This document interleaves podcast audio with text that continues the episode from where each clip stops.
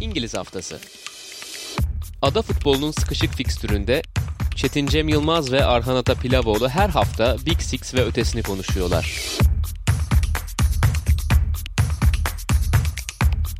StatsBomb işbirliğiyle. Sokrates Podcast'te İngiliz haftasına hoş geldiniz. Ben Çetin Cem Yılmaz, Arhan Atapilavoğlu'yla Premier Lig'in bu haftasını masaya yatıracağız. İlk 4 sıradaki takımların tamamının puan bıraktığı bir haftaydı. Gerçi o ilk 4 takımdan ikisi karşılıklı oynadılar ve beraberlikle ikisi de puan bırakmış oldu. Chelsea ve Tottenham'dan bahsediyorum tabii ki. Liverpool Brighton deplasmanında 2 puan bıraktı. Leicester City'de evinde Fulham'a yenilerek şok bir sonuç aldı. Biraz alt sıraların yani alt grubun ilk dörde yaklaştığı bir hafta olmuş oldu. Yarışta hep konuştuğumuz gibi çekişmeli şekilde devam ediyor.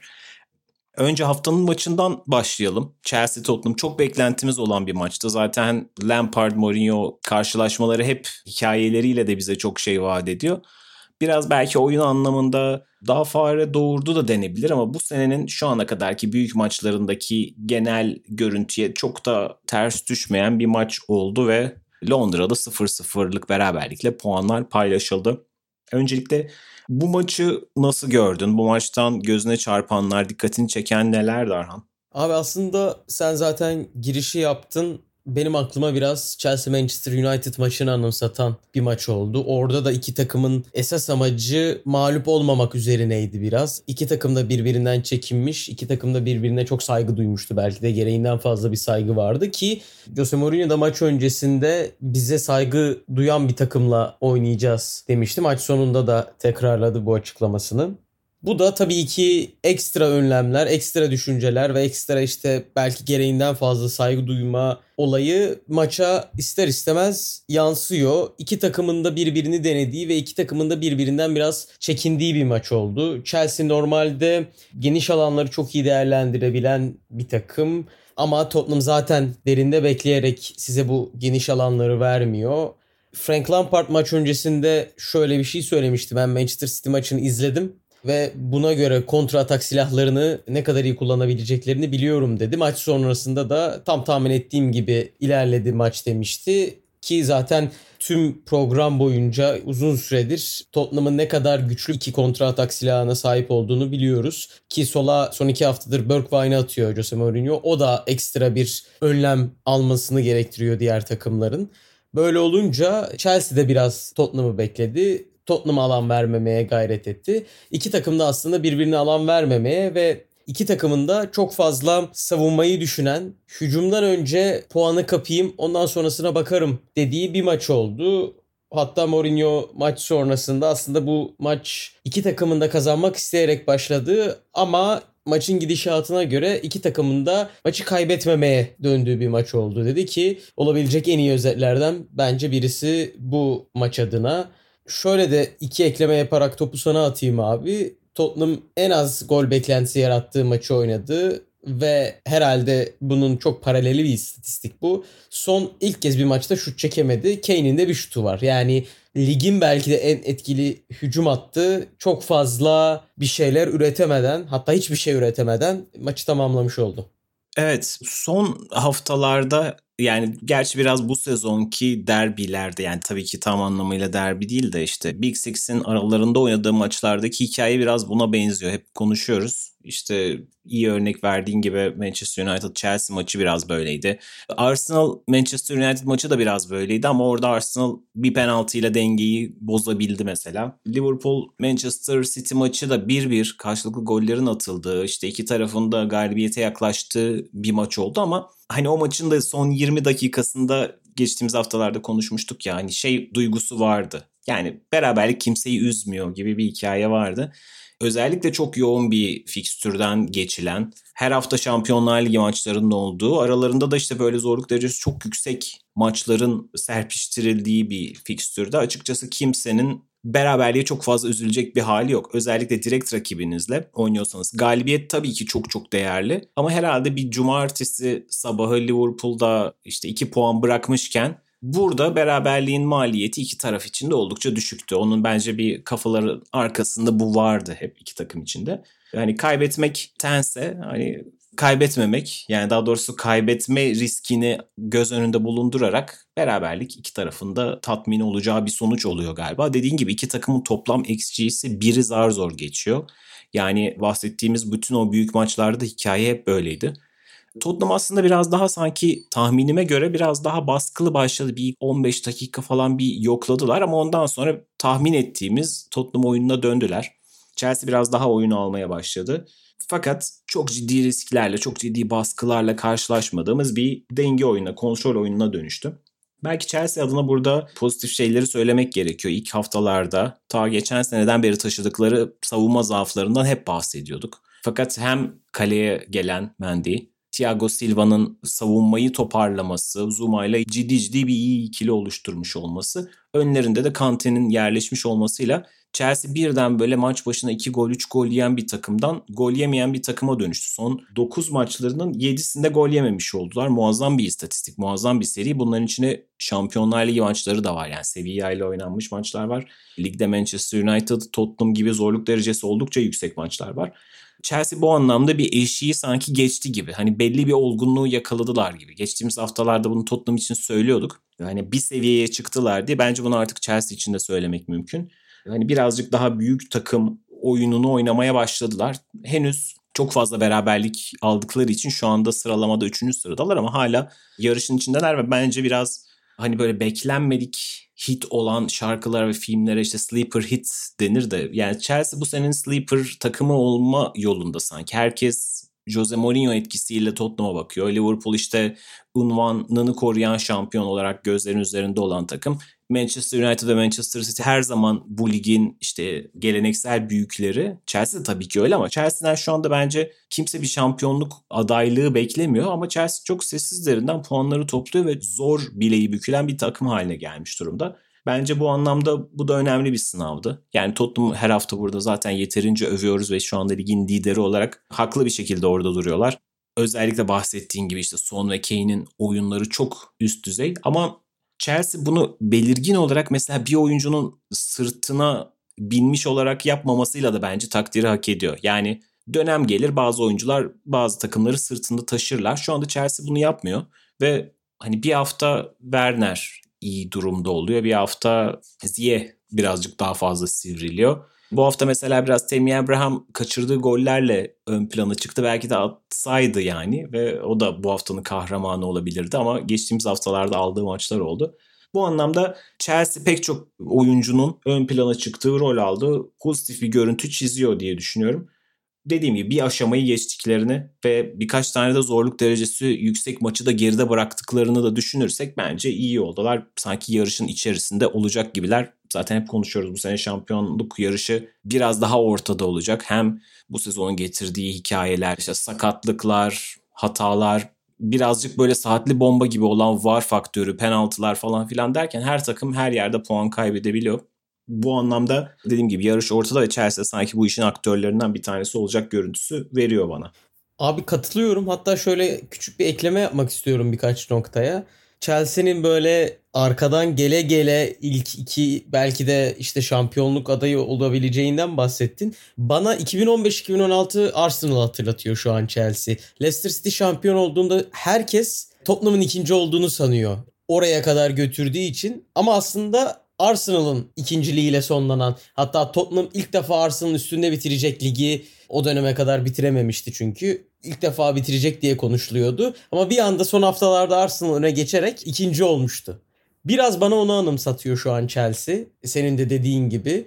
Birkaç ekleme daha yapayım. Kimsenin sırtına yük bindirmeden yoluna devam ediyor dedin. Chelsea'de 11 farklı oyuncu gol katkısı vermiş durumda ki büyük takımlarda bunun ne kadar önemli bir şey olduğunu özellikle 38 haftalık büyük periyotlarda çok daha iyi anlıyorsunuz. Çünkü işte City'nin biraz Kevin De Bruyne'nin ayağına baktığını bahsetmiştik. Ya da işte Liverpool'da hani Liverpool bu sene yine çok ekstra ekstra performanslar gösteriyor ama normal şartlar altında Manesiz veya Salahsız ne yapar soruları hep insanların aklına gelen şeyler. Bu yüzden sadece Werner'e ya da sadece Temi Abraham'a Hakim Ziyeh'in ayağına bakmadan skor alabilmek gerçekten çok önemli. Benim Chelsea ile ilgili söyleyeceğim son şey şu. Toplu oyununu geliştirebilirse Frank Lampard'ın öğrencileri ki bu genellikle savunmayı tamamen bir şekilde hallettikten sonra olur. Savunma da evet Mendy geldikten sonra kesinlikle bir ivme kazandı. O Van Dijk kadar olmasa da bir seviye atlattı. Belki B seviyeden A seviyeye değil ama A'dan A artı seviyeye. Şu an savunma dediğin gibi toparlanmış gözüküyor. Biraz da toplu oyunu sunabilirse Lampard o zaman gerçekten hani sessiz ve derinden değil hakiki bir şampiyonluk adayı olabilir gibi geliyor Chelsea bana. Evet bu söylediğin nokta çok dikkat eder. 11 oyuncunun gol katkısı yapması. Bu sırada hani mesela Tottenham ligin şu andaki form takımı diyebileceğimiz 21 golünün 16'sında Harry Kane imzası var. 7 gol 9 asistle. Golleri toplasak yine 21 golün 16'sında Harry Kane ve Son oluyor. Yani birazcık işte iki silahın ön plana çıktığı bir takım söz konusu. Chelsea'de ise bunun tam tersi bir durum var. İşte sağ bekinden de gol katkısı alıyor. Zuma sürekli gol katkısı yapıyor. Chilwell zaten asistleriyle ön planda. Ön taraftaki oyuncular zaten söylemeye bile gerek yok. Her biri yetenekli oyuncular. Belki bir noktada işte size 15-20 gol çıkartacak o yıldızı arıyorsunuz. Ama bu aşamalarda bütün oyuncuların devreye girmesi şüphesiz çok değerli. Bu maça dair bilmiyorum daha fazla söyleyeceğin var mı? Biraz pazar akşamı özellikle Türkiye'de herkes Fenerbahçe Beşiktaş maçına kitlenmişken diğer evet. tarafta da bu maçı izleyenler böyle ya işte bu derbi ise bu ne falan filan gibi şakalı tweetler atıyordu. Haksız değiller tabii ki ama Premier Lig'de bahsettiğim sebepten dengeler biraz bunu gerektiriyordu. Kaybetmektense hani beraberliği alalım dedirten maçlar oluyor biraz açıkçası. Tabii bunun istisnasında Tottenham Manchester United maçında yapmıştı 6-1'lik sonuçta. Bu maçı biraz geride bırakalım yavaştan. Cumartesi sabahının maçına dönelim. Brighton Liverpool. Yine tartışması maçın kendisinden biraz daha büyük olan bir karşılaşma oldu. Liverpool için hani yenilgi gibi hissettiren bir beraberlik de aslında sanki. Bunu biraz Everton maçında da yaşamıştı. Sonrasındaki işte Klopp'un tartışmaları falan filan da başka bir seviyeye geldi işte sayılmayan goller, işte iki tane penaltı. Hani var biraz maçın önüne geçti yine. Bu tarafa çok değinmeye gerek yok açıkçası ama Brighton şüphesiz çok zor bir deplasmandı. Liverpool da Atalanta yenilgisinden gelmişti. Atalanta yenilgisi aslında belki hani Şampiyonlar Ligi'nde 3 maç kazandıktan sonra bir maçta yenilgi krediniz vardır. Dolayısıyla belki çok büyütülmeyebilir. Ama Liverpool adına o maçın enteresan yanı bütün maçı isabetli şut çekmeden tamamlamış olması ve evinde Klopp döneminde ilk kez iki farklı bir yenilgi almış olmasıydı. Hala Anfield'da ligde yenilgisizliği sürüyor. Çok 68 maça çıkmıştı ama şu anda üst üste gelen biraz puan kayıpları birazcık hani o soru işaretlerini sürdürüyor. Liverpool hani bir kazanıyor bir kaybediyor. Deplasmanda da bir 3 puan problemi de sürüyor. Bu anlamda Liverpool adına birazcık zaten sakatlıklarla boğuşan bir takım hala soru işaretlerini birazcık sanki ayyuka çıkartan bir maç oldu diye düşünüyorum. Sen bu maçı nasıl gördün? Biraz Brighton tarafından da enteresan veriler var aslında. Önce orayı mı anlatmak istersin, Liverpool'u mu anlatmak istersin? Abi Brighton'a pas atmışken Brighton'la başlayayım o zaman. Geçen sene Kasım ayı olması gerekiyor yanlışım yoksa 2019 Kasım'da Enfield'da oynanan karşılaşma çok ilgimi çeken bir karşılaşmaydı. Çünkü Liverpool evet belki City kadar obsesif şekilde topla oynamıyor topu rakibine bıraktıkları oluyor. Ama Brighton ne kadar topa sahip olma oyunu oynayan bir takım olsa da Enfield'da ki o zaman seyirciler de vardı. Enfield'da Liverpool'dan topu almak bana çok şaşırtıcı gelmişti. Bu yüzden o günden itibaren ya Brighton zaten Graham Potter'dan dolayı hep takip ettiğim, hep göz ucuyla baktığım bir ekipti. O günden sonra iyiden iyiye bakmaya başlamıştım. Ve bu fikstür gerçekten açıp baktım ne zaman oynanacak diye merakla beklediğim fikstürlerden birisi. Cumartesi günü geçen sene Kasım ayında oynanan karşılaşmadan farklı bir diziliş vardı. Bir mentalite vardı. %40'la oynadı Brighton topla ve yalnızca %40 değil buradaki gösterge. Normalde pres yapmayı seven Southampton'a benzer yapıda bir takım aslında onun yani presi çok fazla yoğun hissettirmeyen paslarını geriden çıkarak değil biraz daha uzun topları kurgulayarak özellikle zaten savunma hattının sıkıntılı olduğunu her zaman konuşuyoruz Liverpool'da sakatlıklar sonrasında kimin oynadığı bazen hani seçemiyoruz bile ya Matip mi oynuyor Joe Gomez mi hangisi sakattı hangisi değildi. Bu yüzden ağır savunma hattına karşı ki Trent de yokken özellikle savunmanın sağ tarafına uzun toplar atarak ileri ucunun hızını kullanmaya çalıştı Brighton. Normalde maç başına attığı uzun top sayısından 10 pas daha fazla uzun top kullandılar bu maçta. Birkaç metrikten daha bahsedeyim. PPDA'dan geçtiğimiz programlarda bahsetmiştim. Ne kadar iyi baskı yaptığınızın aslında bir göstergesi. Normalde sene ortalaması, sene başı ortalaması 10 PPDA. Rakibine 10 pas ya da daha az pas şansı tanıyor yaptığı baskıyla. Bu maçta 15'ti. Yani Liverpool Brighton'ın baskısı azaldığı için 15 pas ya da daha fazla pas sekansı oluşturabildi. Bu da Brighton'ın aslında oyunu o yoğun presten uzaklaştırdığını ve daha çok reaktif kalarak geçiş hücumlarına uzun topla savunmanın yapabileceği hatalara ya da ağır kalmasıyla doğabilecek sonuçlara oyununu kurguladığını gösteriyor. Ve defansif mesafesi de yine keza presin başka bir göstergesi. Normalde 46-47'lerde olan bu mesafe bu maç 40-41'lere kadar inmişti ki bu tamamen aslında Graham Potter'ın bir ana planla çıktığının göstergesi.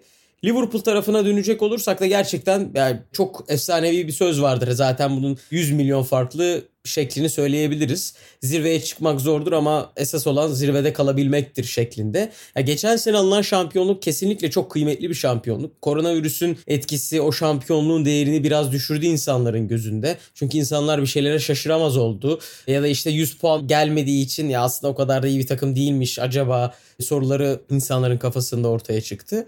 Ama inanılmaz bir şampiyonluktu. Belki koronavirüs hayatımıza hiç girmese bütün rekorları alt üst edecek bir şampiyonluktu. Fakat bunu Jurgen Klopp da söyledi. Bu sene alınacak bir şampiyonluk bence geçen seneden gerçekten böyle bir, bir buçuk gömlek üstü bir şampiyonluk olacak. Çünkü hem insanlar, takımlar, teknik direktörler, oyuncular size ekstra motivasyonla sahaya çıkıyor. Sizin yenilmenizi ekstra bir motivasyonla bekliyor. Sizi daha çok çalışıyor. Sizi yenmek daha kıymetli bir hal alıyor. Bu yüzden zaten zorlu bir şey. Üstüne yani kabus bu senaryo. Ya Premier Lig'de 20 takım var. Liverpool dışarıda bırakıyorum. 19 takıma bu kadar kilit oyuncusundan eksik bir tablo verseniz ve hala Şampiyonlar Ligi'nde de zorlu bir grupta olduğunu düşünerek konuşuyorum Liverpool'un. Yani ben tahmin edemiyorum bu kadar istikrarlı bir şekilde savunma tamamen değişiyor. Orta saha değişiyor. Orta sahadan savunmaya koyuyorsun. Savunma gidiyor. Milner oraya bir şey devşiriyorsun. O gidiyor. Gerçekten eğer bu sene şampiyon olabilirse Jurgen Klopp bence geçen seneyi böyle ya dediğim gibi bir, bir buçuk gömlek üste şahlandıracak bir şampiyonluk olacak bu. Bu varla ilgili sıkıntılar da yaşadı. 5 oyuncu değişiklik hakkı da var. İstersen sen ona biraz gir abi. Çünkü Chris Wilder'a gerçekten sert bir açıklamada bulundu. Evet sen de çok güzel pas attın. Şimdi o maçtan sonra Klopp tabii haliyle çok öfkeliydi. Yani hem işte sayılmayan goller falan hani haklı haksız tartışmasına değilim ama sonuçta bir teknik adam puan kaybedince zaten hayal kırıklığına uğramış olur. Son dakikalarda verilmiş bir penaltı daha iki tane sayılmayan gol falan filan çok doluydu. Bir de maçtaki James Milner sakatlığı buna eklendi. Maç sonu röportajları genelde 2-3 dakika falan sürer ama orada BT Sport'un muhabiri Des Kelly kendisine bir soru sordu ve Klopp'un cevabı şu oldu. James Milner sakatlandı sayenizde dedi. Yani kişisel olarak senin değil ama sizin kurumunuzun yüzünden diye direkt hedef gösterdi ve Deskeli de buna cevap verdi ve Klopp'la aralarında çok ciddi bir atışma oldu. 4-5 dakika. Yani tüm video 8 dakika. Twitter'da sanırım BT Sport'un hesabı da yayınladı. İzlemeyenler varsa izleyebilirler. Böyle karşılıklı bir atışma şeklinde bayağı uzun sürdü. Temelde Klopp'un söylediği şey birkaç hafta önce bizim burada tartıştığımız, hatırlattığımız Solskjaer'in söylediği şeyin bir devamıydı. Biz çarşamba günü oynadıktan sonra neden cumartesi sabah işte İngiltere saatiyle 12.30 sekansında oynuyoruz. Ya da 13.30 mu oluyor bilmiyorum. Şimdi ben Toronto'da 7.30'da izliyorum ama işte erken en erken slot hangisiyse o işte. Herhalde 12.30'a denk geliyor. Diyor ki zaten oyuncu sağlığına hiç önem verilmiyor. Bir de fikstürler yapılırken bize de danışılmıyor gibi bir şey söyledi. Deskiel dedi ki siz kişisel olarak danışılmamış olabilir ama kulüp başkanları buna imza attı dedi. Orada sorumluluğu BT kendi üzerine yani yayıncı kuruluş bu arada kendi üzerinden Premier Lig'e attı aslında. Şurada bir hikaye var. Ya yani birazcık teknik bir detay ama bu sene pandemi yüzünden tabii ki bütün kulüpler zor durumda ve işte seyirci de alamadıkları için en önemli gelirlerinin bir kısmından mahrum kalıyorlar. Buna dair Premier Lig ile kulüpler şöyle bir anlaşmaya girdi. Normalde geleneksel olarak birkaç tane slot vardır ya maç slotları işte. 17'ye geliyordu işte Türkiye'de mesela. O sırada genelde geleneksel İngiltere'de 15 seansında 6-7 maç olur normalde. Bu sene fark etmiştir dinleyicilerimiz. Hiçbir maç çakışmıyor neredeyse. Çünkü bütün maçlar yayınlanıyor ve bütün kulüplere bu yayın gelirleri gelsin. Hatta bu arada maç başına para kesmeye falan da başladı. İngiltere'de yayıncı kuruluş ki o da ayrı bir tartışma yarattı. Bundan dolayı haliyle daha erkene maçlar konabiliyor. Liverpool'u daha geçe almamaları işte ki bir önceki hafta Manchester United'ın Everton maçında yaşadığı gibi falan filan durumlar var. BT Sport diyor ki siz buna onay verdiniz. Klopp da diyor ki hayır biz buna bu şekilde onay vermedik. Maç saatinde bu şekilde onay vermedik. Neticede bu hikayede siz oyuncu sağlığına önem vermiyorsunuz şeklinde bir tartışma döndü aralarında. Tabii bir yere varacak bir tartışma değil bu ama hikaye biraz burada. Şimdi birkaç hafta önce bunu söylemiştik. Klopp, Guardiola, Solskjaer bu hikayeden çok rahatsız teknik direktörler. Bunu açıkça söylüyorlar. Klopp bu aralar tonu iyice yükseltti ve hani biraz İngiliz medyasıyla da ters düşmeye başladı. İlk günden beri İngiliz medyası onu çok severdi. İlk defa yavaş yavaş karşısına geçmeye başladı. Bu orta vadede nasıl bir şey yaratacak, sonuç yaratacak bilmiyorum. Çünkü bu yıpratıcı bir şeydir yani medya ile kavga etmek. Klopp'un o şeytan tüyü, o sempatikliği sayesinde medya hep onun tarafındaydı ilk zamandan beri. Şu anda benzer şeyleri bütün teknik adamlar söylediği halde birkaç teknik adam diyeyim bütün değil. Klopp'a biraz ekstra bir yüklenme durumu söz konusu. Bunu takip etmekte fayda var. Önümüzdeki haftalarda ilginç hikayelerden, anlatılardan bir tanesi olacak. Ve yine o konuşmanın bir noktasında evet Chris Wilder'a da laf attı. Sheffield United hocası. Dedi ki ben 5 değişiklik hakkı burada da olmalı dediğimde Chris Wilder beni bencillikle suçlamıştı.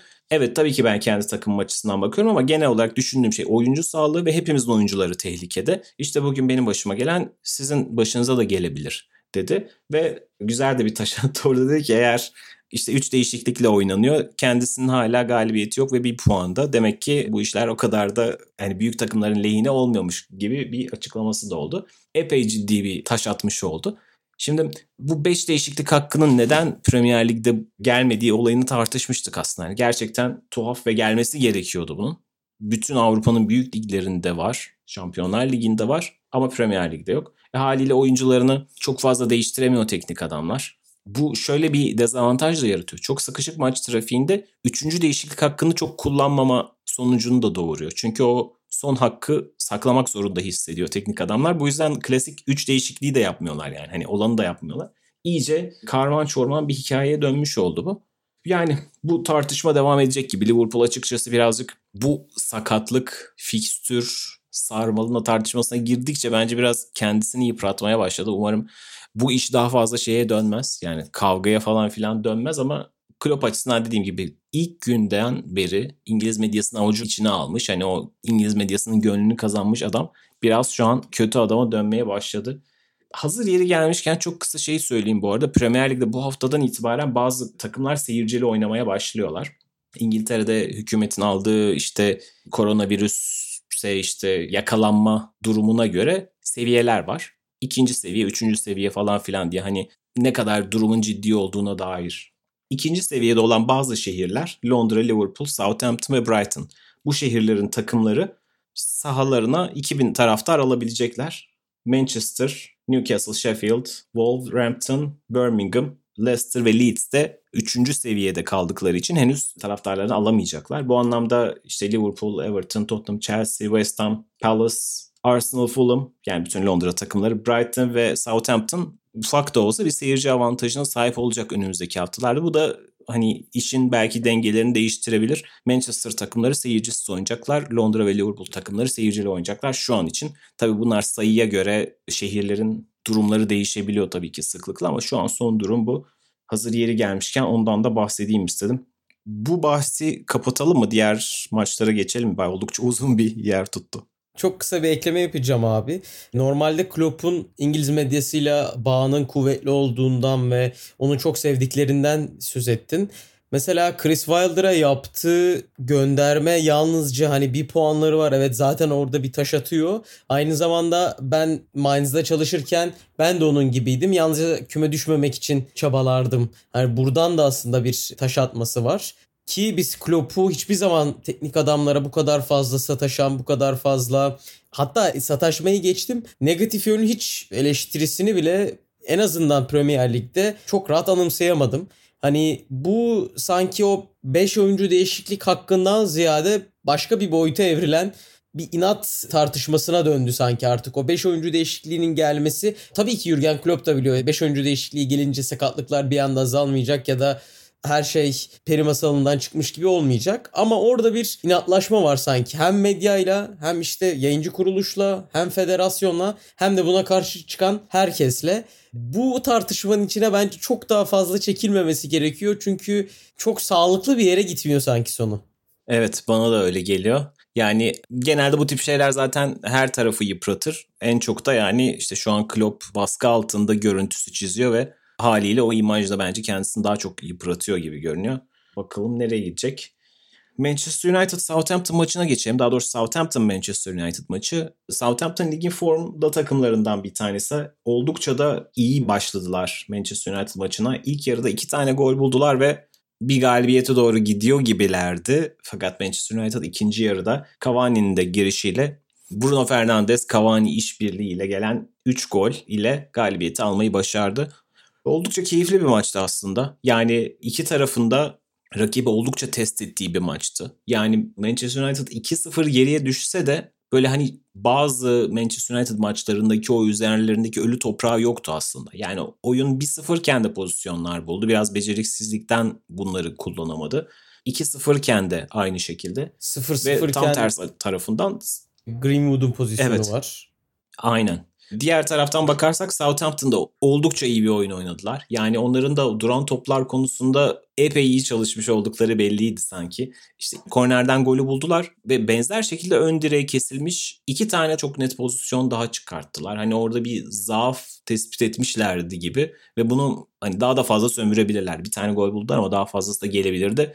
Kıl payı kaçtı yani orada kornerler. Bir de işte enteresan bir şekilde David De Gea benzer bir frikiyi hafta içinde Deniz Türüç'ten yediği frikiyi bu sefer World Pros'dan da yedi oldukça kötü gidiyordu yani United adına hikaye. Evet oyun anlamında iyilerdi ama bir anda 2-0 geriye düştükleri ve hani yine çıkmayacak sanki havasını verildiği bir maçtı. Bir de o pozisyon esnasında David De Gea'yı da kaybettiler. Kötü senaryoya gidilirken çok iyi bir ikinci yarı. Yani baştan sona çok dominant bir ikinci yarı değil ama gerçekten Southampton yavaş yavaş yorulmasıyla beraber baskısını hissettiren, çok aceleci ve gergin görünmeden hani bir büyük takım hissi vardır ya biz bu golleri buluruz yani diye. Sağlı sollu bindiren baskıyı hissettiren bir büyük takım hissi vardır. Bazen de panik yapmaz, aceleci oynamaz. Yavaş yavaş o baskıyı hissettirir. Böyle bir yaklaşımı vardı Manchester United'ın. Greenwood Cavani değişikliği sonrası önce Fernandez'in golü sonra da Cavani'nin iki tane çok akıl dolu klasik işte Cavani sonuçta boşuna Cavani olunmuyor golüyle Manchester United çok kritik bir galibiyeti aldı. Bir de şaşırtan bir istatistik Manchester United ilk kez 8 deplasman maçından üst üste galibiyetle dönmüş oldu. Yani United gibi Premier Lig tarihinin en başarılı takımı için enteresan yani bu zamana denk gelmesi enteresan bir istatistikti. Ve hani iç sahada yaşadıkları bazı problemlerin deplasmanda hala yaşanmadığını görmek enteresandı. Manchester United ve bu maça dair gözüne çarpanlar nelerdi? Abi Yine sana ekleme yaparak başlayayım. Southampton ne kadar duran topları iyi kullandığından bahsettin. Şu anda duran toplardan en çok gol bulan birinci takım Southampton. 6 gol bulmuşlar. Bu zaten aslında her detaya dikkat ettiklerinin güzel bir göstergesi ki benim en çok izlemeyi sevdiğim takımlardan birisidir bu profil. Yani ne yaptığını bilen, rastgele fikstürü bilmediğinizde o, o gün o maçı ol, maçı olmadığını bilmediğinizde açtığınızda Southampton'ı ne bileyim Brighton'ı işte tamamen şu an aklımdan gelen takımları söylüyorum. West Ham'ı Leeds United'ı açıp izlediğinizde ya bu takım şu topu oynuyor diye bildiğiniz takımlar benim en çok hoşuma giden takımlar. Southampton'da bu takımların başını çekiyor bu sene. Yani mesela Theo Walcott transfer olduğunda ben biraz şaşırmıştım. Nasıl Danny Welbeck Brighton'a gittiğinde de aynı şaşkınlığı yaşadığım gibi. Ama şu an bakıyorum gerçekten uzun zaman sonra hani o Allardyce dönemindeki Walcott'ı hatırlıyorum. Ya evet zaman zaman gol katkısı veriyor ama saha içerisinde böyle ne yaptığını çok anımsayamıyordum. Ama şu an Southampton'da ne yaptığını bence o da çok iyi biliyor. İzleyenler de çok iyi anlayabiliyor ne yaptığını. Mesela ligde en çok tackle yani müdahaleyle top kazanmada ilk 20 oyuncu içerisinde 4 oyuncuları var. Yani ilk 20'ye 4 oyuncu sokabilmek sadece tackle değil aklınıza gelen herhangi bir metrikte çok zor bir şey. Ve bunu başarabiliyorsanız o zaman sizin belli bir oyun prensibiniz var demektir. Anormal etkili pres yapabiliyorlar. Yani takım fark etmeksizin ya bunu Tottenham'a da yapıyorlar. Yeri geldiğinde Liverpool'a da yapabiliyorlar. Liverpool'a yapmayıp geride de bekleyip işte Cenepo'nun driplingleriyle çok hızlı da çıkabiliyorlar. Ya da Danny Ings'in bağlantı oyunuyla da farklı şeyler yapabiliyorlar. Bu yüzden çok fazla enstrümanları olan ve bu enstrümanları en optimum şekilde kullanmayı başarabilen takımlardan birisi. Ama maçı ben ilk açtığım anda gözüme ilk çarpan noktalardan birisi Southampton adına olmamıştı. Yani United'ın Alex Teyes'e ne kadar ihtiyacı olduğundan bahsetmiştik yine bu programda. Ve oyun sanki tamamen Tails kanadından döndü. Acaba dedim yanılıyor muyum bir göz yanılgısı mı? Ama mesela maçtan sonra baktım. Tabii ki Van Bissaka hücumcu bir bek değil. Daha çok savunmada yaptıklarıyla adı duyulmuş bir bek. Fakat ne olursa olsun Tails tam 30 kez daha fazla topla buluşmuş Van Bissaka'dan. Van Bissaka 66, Tails 96. 96 kez topla buluşmuş. Gerçekten kayda değer bir istatistik. Aynı zamanda pas ya da driplingle rakip 3. bölgeye taşıdığı top sayısı Teyes'in sezon boyunca 7.45 iken Van Bissaka'nın 3.35. Yani bu Manchester United'ın aslında TS'e ne kadar ihtiyacının olduğunun bir göstergesi. Sağ bekinizden hücum katkısı alamıyorsanız ki artık modern futbolda ya da işte son 10 senede değişen futbolda diyeyim modern futbol yerine beklerin ne kadar katkısının olduğunu anlatmaya pek de gerek yok. Yani en azından Premier Lig'de Liverpool'u izlediğinizde, Manchester City'yi izlediğinizde ne kadar önemli bir hücum katkısı alabildiğinizi görüyorsunuz. Van Bissaka'dan harika bir savunma katkısı alırken e, sol bekinizin farklı bir şeyler yapıyor olması lazım. Yani Luke Shaw'da ne savunmada ne de hücumda kay, ya kayda değer demeyeyim ama farklı bir şeyler sunabilen bir bek değil. Bu yüzden de Alex Teyes'in varlığı onun etrafından oyunun şekillenmesine sebep oluyor onun kanadından Van de Beek'le birlikte yaptıkları pas bağlantıları, Matic'le beraber yaptığı pas bağlantıları gelecek dönemde de United'ın o toplu oyunda yaşadığı sıkıntıları aşmasında bence önemli bir etken olabilir. Çünkü ya baklava 4-4-2'de de ya da işte klasikleşmiş 4-2-3-1'de de sol taraftan oyunu genişletmek çok önemli. Çünkü biz yanılmıyorsam Chelsea maçıydı. Rashford'ın oyunu genişlettiğinden bahsetmiştim ve hani hiç ne ceza sahası içerisine koşu atan ne de beklerden bir hücum katkısı gelmediğinden ve reş, e, for, forvetinizin gidip oyunu genişletmesinin çok büyük sıkıntılar yaratabileceğini konuşmuştuk. Bu çözüme gerçekten sunabilecek en iyi oyunculardan birisi Alex Telles. Umarım sağlıklı kalabilir. Çünkü United'ın toplu oyunda neler yapabileceğini görmeyi gerçekten çok istiyorum. Tıpkı Chelsea gibi eğer bir eşik atlanacaksa bu iki takım içinde eğer bu takımlar önemli bir eşiği atlayıp istikrarlı sonuç alacaklarsa toplu oyunda gelişmeden bunu yapabilmek gerçekten çok zor. Özellikle bunu yapabilecek ayaklara sahipken bunu yapamamak oyuncuların da size olan biraz güvenini ben zedelediğini düşünüyorum ya da işte oyuna inanmamaya başladıklarını düşünüyorum. Bu yüzden United adına güzel bir sınav olacak gibi. Doğal sayılar bu haftanın doğal sayısı 32. Şöyle ki geçen hafta Kevin De Bruyne'nin ayağına Manchester City'nin biraz bakmaya başladığından bahsetmiştik. Sonrasında da bu benim aklıma bir köşe etmişti. Southampton maçını izleyince ya acaba Bruno Fernandes olmazsa ne olur sorusu aklıma geldi ve Big Six'teki takımların ne kadar bir oyuncunun ayağına baktığına, ne kadar oyuncuya bağlı olduğuna dair bir veri bulmaya çalıştım takımların yarattığı şansların yüzde kaçını tek bir oyuncu yaratıyor. Verimiz bunu inceliyor. Liverpool'da Liverpool'un yarattığı şansların %20'sini Salah yaratıyor ve Salah bu metrikte Liverpool'un takım lideri. Manchester City'de Kevin De Bruyne hani ne kadar fazla baktığını söylüyoruz. %25. Keza yine benzer bir isim Harry Kane yine %25. Hani Harry Kane'in o kadrodan çıktığında Tottenham'ın neler yapabileceğini soru işaretiyle karşılarız örneğin. Chelsea'de Mason Mount %13. Etkileyici olan kısım Bruno Fernandes %32. Yani en yakın rakibinden %7'lik bir fark yaratmış Bruno Fernandes. Yani bence bu dramatik bir fark. Bu yüzden Fernandes'siz oyun buna bir çözüm bulmak zorunda değilsiniz. Elbette her takımda bir oyuncunun eksikliği çok büyük farklar yaratır. Ama eğer uzun vadede sürekli bir başarı isteyecekse United Bruno Fernandes'in yanına da bir yaratıcı bulmak zorunda.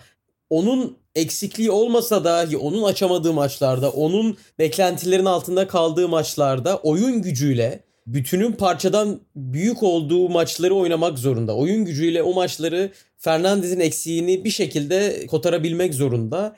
Yani Chelsea'de bahsettik 11 oyuncunun gol atması ne kadar değerli bir şey olduğundan bahsettik. United'ın da bu toplu oyundaki çözümü yalnızca Fernandez'e bağlı kalmadan bir şekilde halletmesi gerekiyor. Evet çok etkileyici bir oran. Yani hani her 3 atağın bir tanesinde Fernandez'in yaratıcılığından bahsediyoruz yani çok net bir şekilde. Az önce anlattığın şey de aslında çok değerli. Yani Rashford'un santrfor olarak geçen sezona başladığını biliyoruz. Daha sonra işte sola kayda Martial santrfora geçti. İşte o üçlü hikayede falan.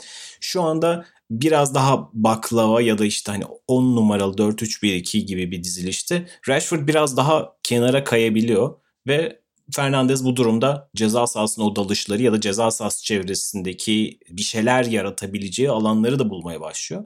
Bu anlamda belki Cavani'nin devreye de girmesi daha klasik bir 9 numara ceza sahasında işte o fırsatçılığıyla boşlukları koklamasıyla fırsatları koklaması çok daha değerli olabilir. Çünkü hani birkaç maçta henüz tam olarak devreye girmiş değil Cavani ama hala 90 dakikalık tempoya alışık yani daha doğrusu maç temposuna şu an ne kadar alışık olduğu fiziksel olarak biraz meçhul. Ama işte kalite orada. Bruno Fernandes'in kattıkları da ortada. Diğer tarafta Rashford'un da aslında işte hızıyla biraz böyle hani underrated bulunan bir oyun bilgisiyle de aslında katabilecekleri var. Bu anlamda gerçekten hem Cavani hem Alex Telles'in de devreye girdiği bir de üstüne yazdan beri sürekli ikimizin de hayranlıkla konuştuğu Donny van de Beek'in de nihayet dakika aldı. İlk 11'de başladı. Manchester United kadrosu şu anda sanki aslında en ideali yakın gibi. Tabii ki bu kadronun şu anda forma giymeyen bu hafta hala sakatlıkları nedeniyle olmayan işte Martial, Pogba gibi isimleri de var. Ama şu anki Manchester United 11'i bahsettiğimiz 11 daha doğrusu ikinci yarıda kendi bulan 11 sanki bahsettiğin o topla oynayan ve sonuç bulmaya en yakın olan takım gibi. Bu sene kendi evinde bir türlü sonuçları istikrarlı şekilde alamıyor Manchester United. Geçtiğimiz hafta West Brom'a zar zor. Hani yine bir penaltıyla alınmış bir galibiyet vardı. Üretkenlik problemi çok fazla yaşıyor Manchester United evinde. Dediğin gibi topa sahip olduğu, oyunu domine etmesi beklenen maçlarda.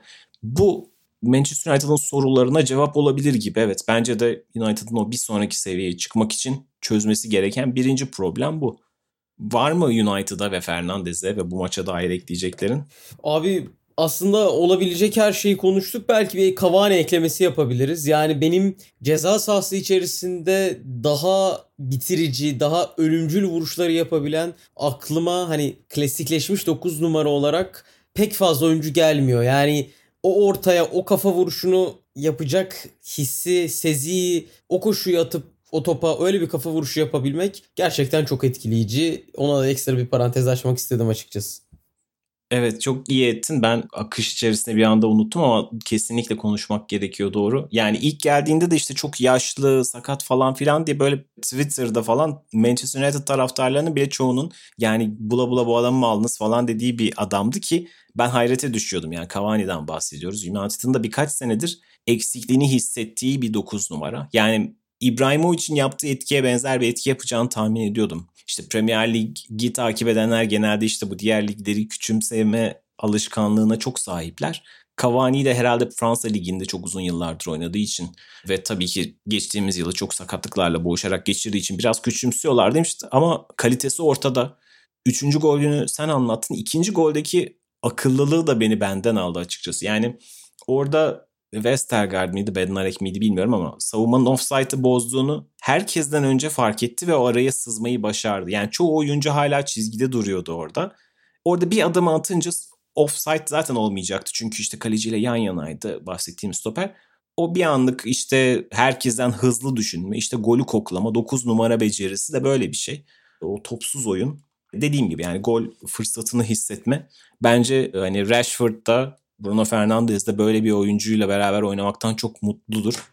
United için çok büyük bir kazanım olacağı kesin.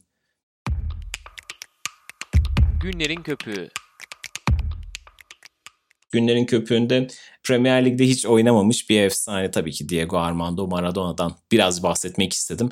Pası tabii ki atmak çok zor değil. Maradona'nın her yerle bir bağı var. Yani özellikle işte 1980'ler ve 90'lar futboluyla aşina olanlar için çok özel bir efsaneydi. Herkes hak ettiği şekilde çok güzel şekilde andı.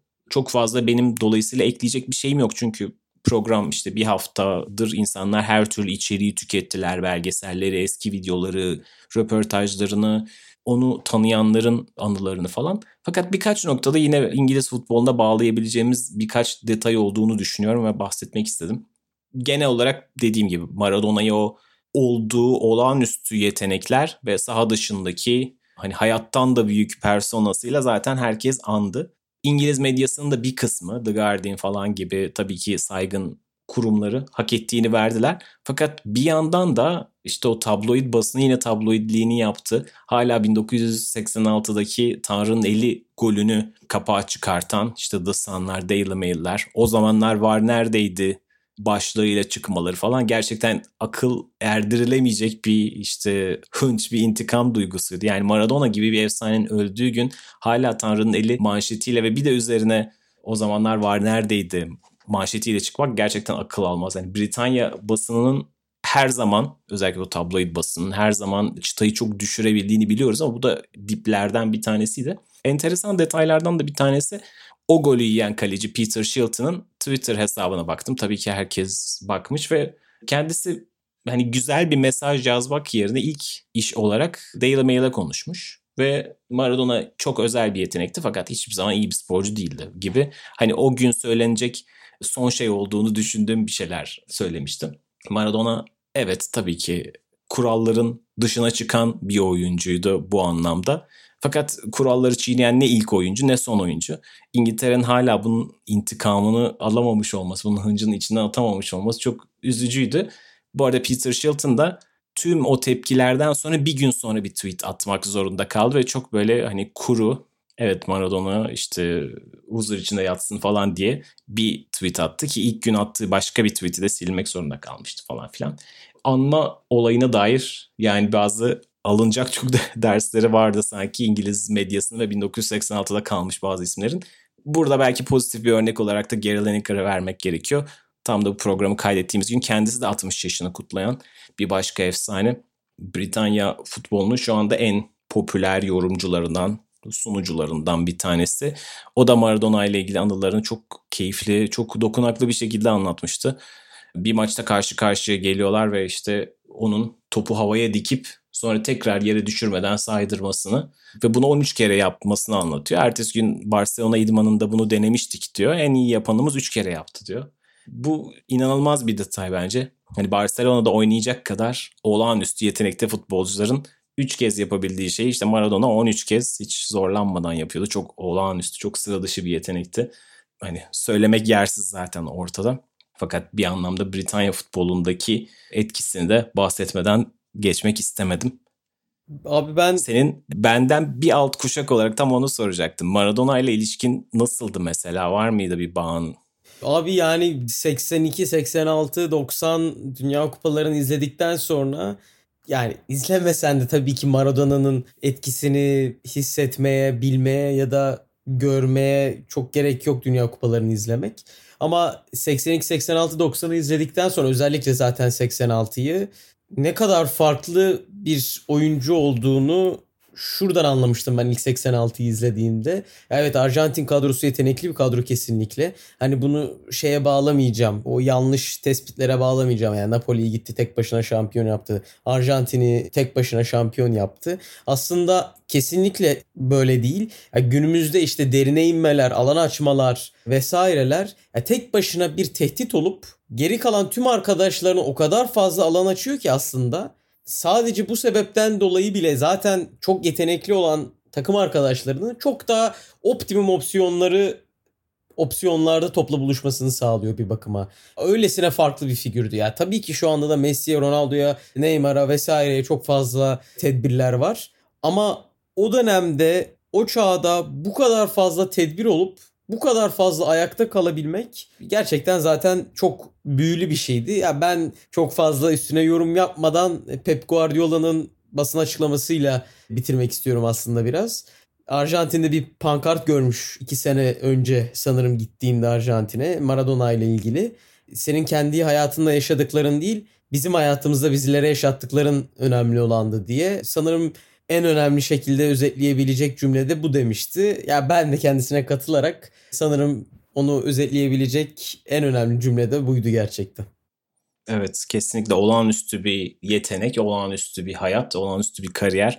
Hepsini birden sunabilen, herkesi bu kadar hayran edebilen ve aynı zamanda da sürekli ne yapacak, ne söyleyecek diye merakta bırakabilen çok özel bir karakterdi. Hani bugünün evet başka yeteneklerden bahsediyoruz. Messi, Ronaldo belki devamlılık olarak o dönemdekilerin çok ötesine geçen figürler bunlar. Fakat bir anlamda da o kadar programlı, o kadar kusursuz makineler ki bunlar. Yani Messi'nin hayatına dair hiçbir şey bilmiyoruz. Nelerden keyif alır, Messi işte nasıl bir insandır falan hiç bilmiyoruz ama Maradona işte çok kuralsız bir adamdı yani. Dilenin kemiği yoktu. Hatalar da çok yaptı ama işte bir rockstar gibi yaşadı ve öyle de imzasını atmış oldu olağanüstü bir hayata. Nelerden keyif aldığını da kesinlikle biliyorduk. evet. Böylece bir efsaneyi de anarak İngiliz haftasının sonuna gelmiş olduk. Dinlediğiniz için teşekkür ederiz. Gelecek hafta görüşmek üzere. Hoşçakalın. Hoşçakalın.